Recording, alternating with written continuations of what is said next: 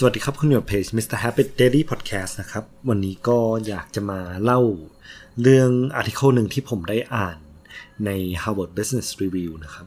อาร์ติเคิลนั้นมีชื่อว่า Why We Set Unattainable Goals หรือทำไมเราถึงชอบตั้งเป้าหมายที่มันเป็นไปไม่ได้นะครับ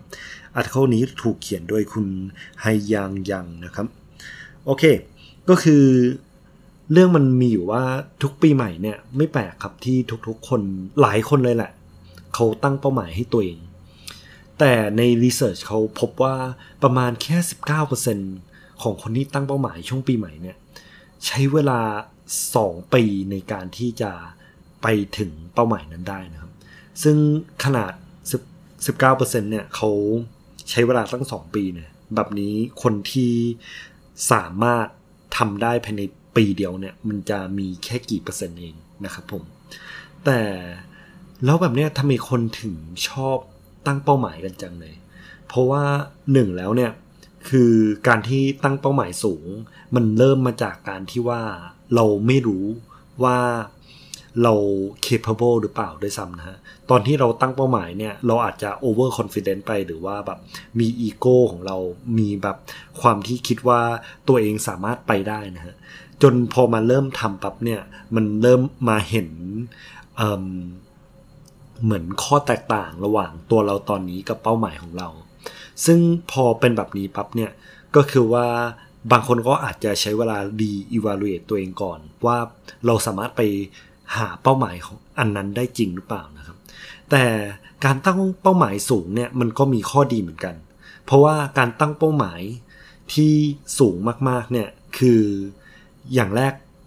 เราสามารถที่จะพัฒนาตัวเองได้จาก จุดที่เราอยู่นะตอนนี้ถ้าเรามี mindset ที่ว่าเ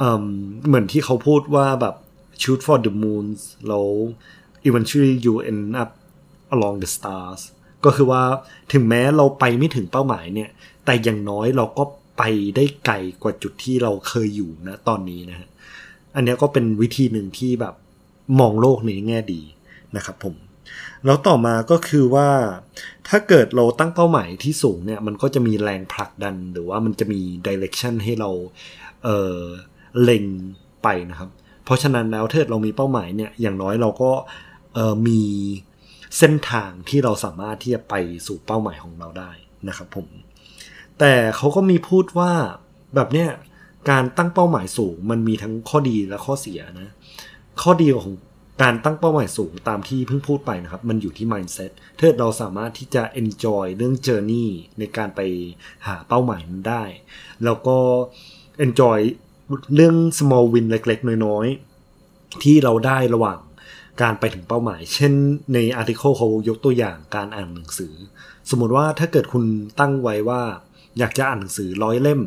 ภายในปีนี้แต่คุณอ่านได้แค่ 12 เล่มใช่ไหมครับ อันนี้ก็ คุณสามารถที่จะ enjoy ว่าอย่างน้อยคุณเริ่มที่จะทำแล้วคุณสามารถที่จะอ่านหนังสือได้นะสามารถที่จะอ่านหนังสือครบด้วยซ้ำ12 เล่มภายในปีหนึ่ง ซึ่งมันก็ไม่ใช่เรื่องง่ายเหมือนกันนะครับผม และอันเนี้ยก็สามารถที่จะหาวิธีในการที่เราเรียนรู้อะไรระหว่างทางบ้าง แล้วเราสามารถที่จะปรับใช้อะไรได้บ้างในเป้าหมายต่อไปหรือของปีถัดไปนะครับ แต่สำหรับคนที่ ไม่สามารถที่จะดีลเรื่องเฟลเลอร์ในการไปสู่เป้าหมายได้ อันนี้เขายกตัวอย่างเช่นคนที่เป็นนักเรียน เราเขาอยากจะได้เกรด A แบบ straight A ทุกวิชาของเขานะฮะเขาอาจจะใช้เวลาแบบทุ่มเทมาก จนพอเหมือนเขาไม่สามารถที่จะไปถึงเป้าหมายได้เนี่ย เขาเฟลเขาเฟลแล้วเขาเอ่อกิบอัพก็คือว่าเขาเหมือนกิบอัพตัวเอง คิดว่าตัวเองไม่สามารถที่จะ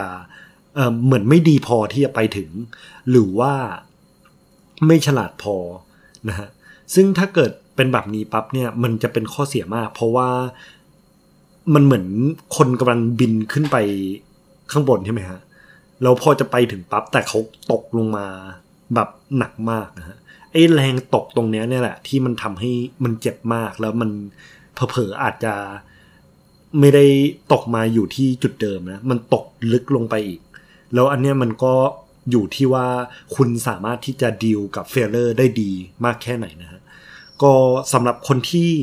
อยากจะตั้งเป้าหมายสำหรับปีนี้ ก็ลอง evaluate ตัวเองดีๆนะครับว่า 1 เป้าหมายของเราเนี่ยเออมัน achievable จริง ๆ หรือเปล่า เราสามารถไปสู่เป้าหมายจริง ๆ ได้หรือเปล่านะครับ แต่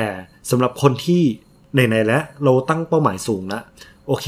ก็ขอให้1ครับ คือ enjoy ตัว small win ที่เราได้จากการตั้งเป้าหมายนะครับ ถึงแม้ถ้าเกิด end result เราไปไม่ถึง 2 ก็คือเรื่องที่คุณควรจะดีใจเรื่องที่ว่าคุณสามารถที่จะไปข้างหน้าจากจุดนี้ได้ ก็คือคุณสามารถที่จะไปอยู่ในจุดที่ดีกว่านะครับ อย่างน้อยคือถึงแม้อาจจะไปไม่ถึง แต่อย่างน้อยตอนเนี้ยคุณอยู่ในจุดที่ดีกว่าเดิมแล้วนะครับ แล้วก็สำหรับ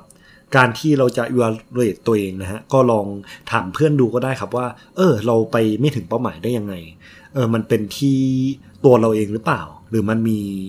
ไอตัว external factor ภายนอกด้วยแล้วถ้าเป็นที่ตัวเองเนี่ย เราสามารถที่จะปรับอะไรได้บ้างนะครับ ก็ขอบคุณที่ติดตามตัวเพจ Mr. Happy Daily Podcast นะครับ ขอบคุณครับ 음.